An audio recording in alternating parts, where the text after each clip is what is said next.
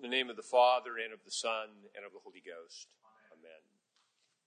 From the Gospel Beware of false prophets who come to you in sheep's clothing, but inwardly are ravenous wolves. You shall know them by their fruits. The distinction between a true prophet and a false prophet is really important. The true prophet speaks God's word. If we refuse to listen to that word, we will be judged for our disobedience. The false prophet claims to speak God's word, but tells lies. If we listen to the false prophet, we will also be judged for our disobedience. God's authentic word and its counterfeit can be traced back to the very beginning of the Bible. God spoke his first prophetic word to Adam in Genesis 2. He said, Do not eat the fruit of the tree of the knowledge of good and evil. If you eat it, you will die. Shortly afterwards, in Genesis 3, a different false voice was heard. Did God really say that? You won't die. God only said that because he knows that if you eat it, you will be like him, knowing good and evil. Embedded within God's first word to Adam and the first voice of the false prophet is a deeper truth about the human vocation. It was and is God's will that Adam and Eve, and indeed humanity, be like God, knowing good and evil. Genesis 1:27 tells us that God made us in his image. But the first humans were spiritual infants. It is not good for children to know too much too soon. Growth in maturity and knowledge requires time, training, and patience. In this light, we can recognize the essential message of the false prophet, rooted in the message of the evil one, whom Jesus called in John 8 the father of lies. False prophets promise that you can get what you want the easy way by disobeying God. You don't have to learn through a long season of trust and obedience. You don't have to say no to your wrong desires. You can just take it and eat. Jesus said, You will know them by their fruits.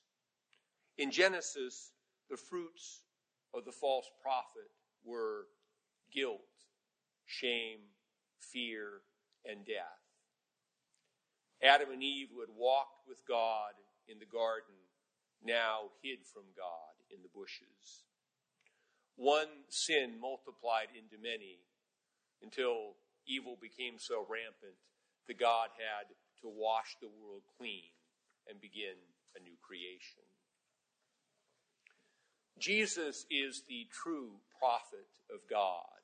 He is the Word made flesh, as Hebrews says, quote, God, who in various ways and in various times spoke in the past to the fathers by the prophets, has in these last days spoken to us through his Son, whom he has appointed heir of all things, through whom he made the worlds. The prophetic message of Jesus is his whole life. He fulfilled the human vocation. He did not listen to the voice of the false prophet. In the wilderness, he said no to the temptation to obtain glory and power the easy way. Instead, he lived a life of humility, faithfulness, obedience, and patience, culminating with his death on the cross for our sins.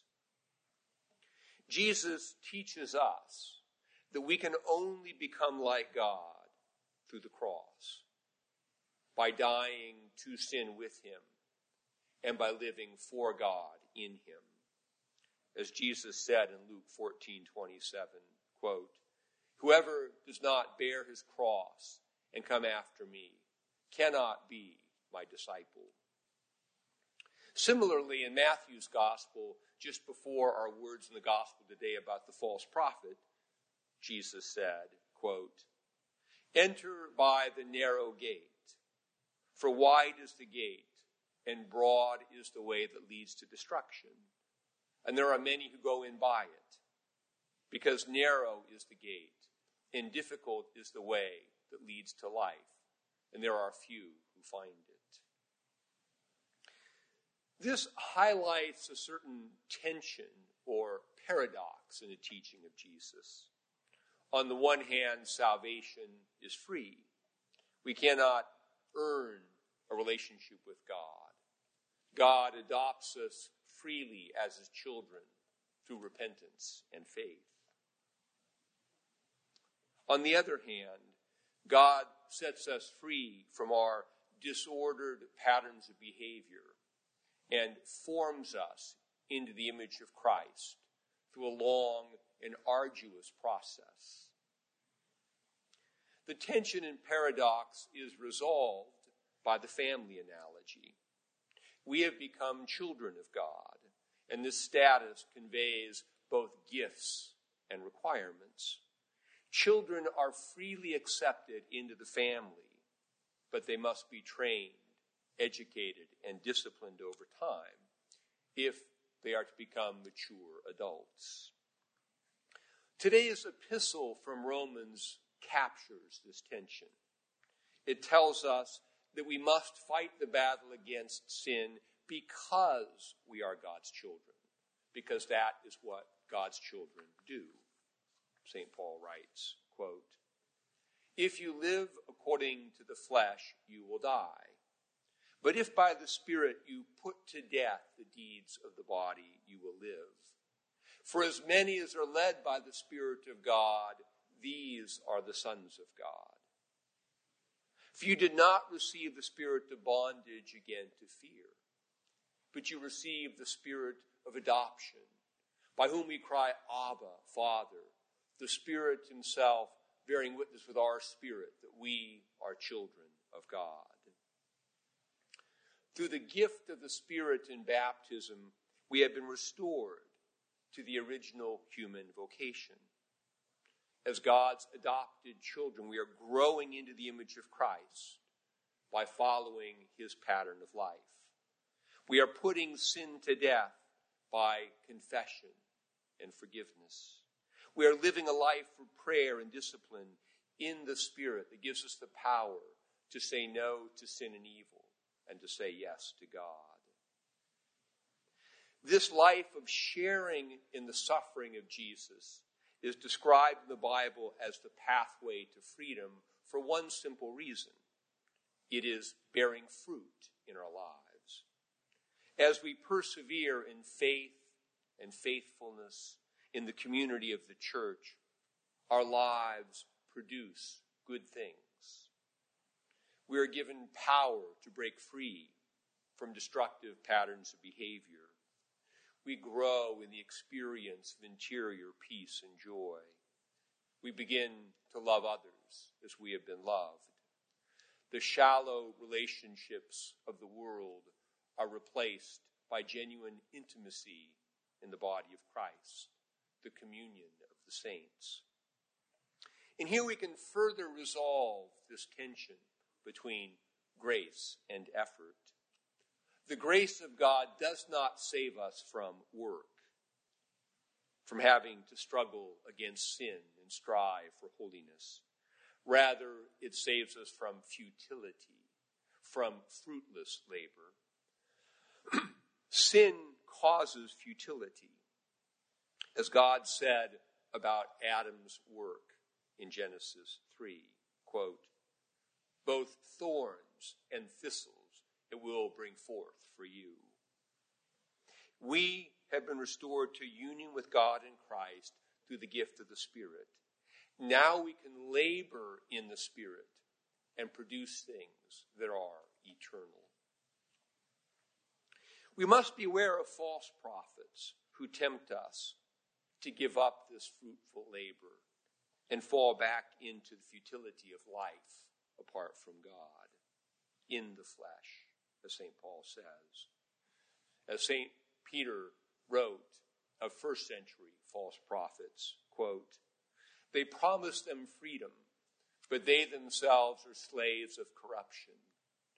For whatever overcomes a man, to that he is enslaved. Thus, St. John warns us in his first epistle, quote, Beloved, do not believe every spirit, but test the spirits, whether they are of God, for many false prophets have gone out into the world. The message of the false prophets is attractive to many in our time because it sounds new and exciting, even though it is really neither. Our world values things that are new and exciting. Similarly, in a world of constant chatter, buzz, and emotionality, the call to faith and faithfulness can sound dull to those who have what St. Paul describes as, quote, itching ears, who want someone to tell them that their sin is okay. The Christian vocation in our time requires the ability to step back and disconnect from the noise and anxiety of the world, from the voice of the false prophet, and focus on the life of prayer, on hearing the authentic Word of God, and on doing what God calls each of us to do in Christ in the Spirit. Remember that the word holy means precisely to be, quote, set apart. The patient work of life in the Spirit may look too ordinary for the world, but it is the only work that is producing eternal things. It is the only work that conquers sin and leads us to the resurrection and the life of the world to come as St. Paul says in our epistle. Quote, You received the spirit of adoption, by whom we cry, Abba, Father. The Spirit Himself bears witness with our spirit that we are children of God.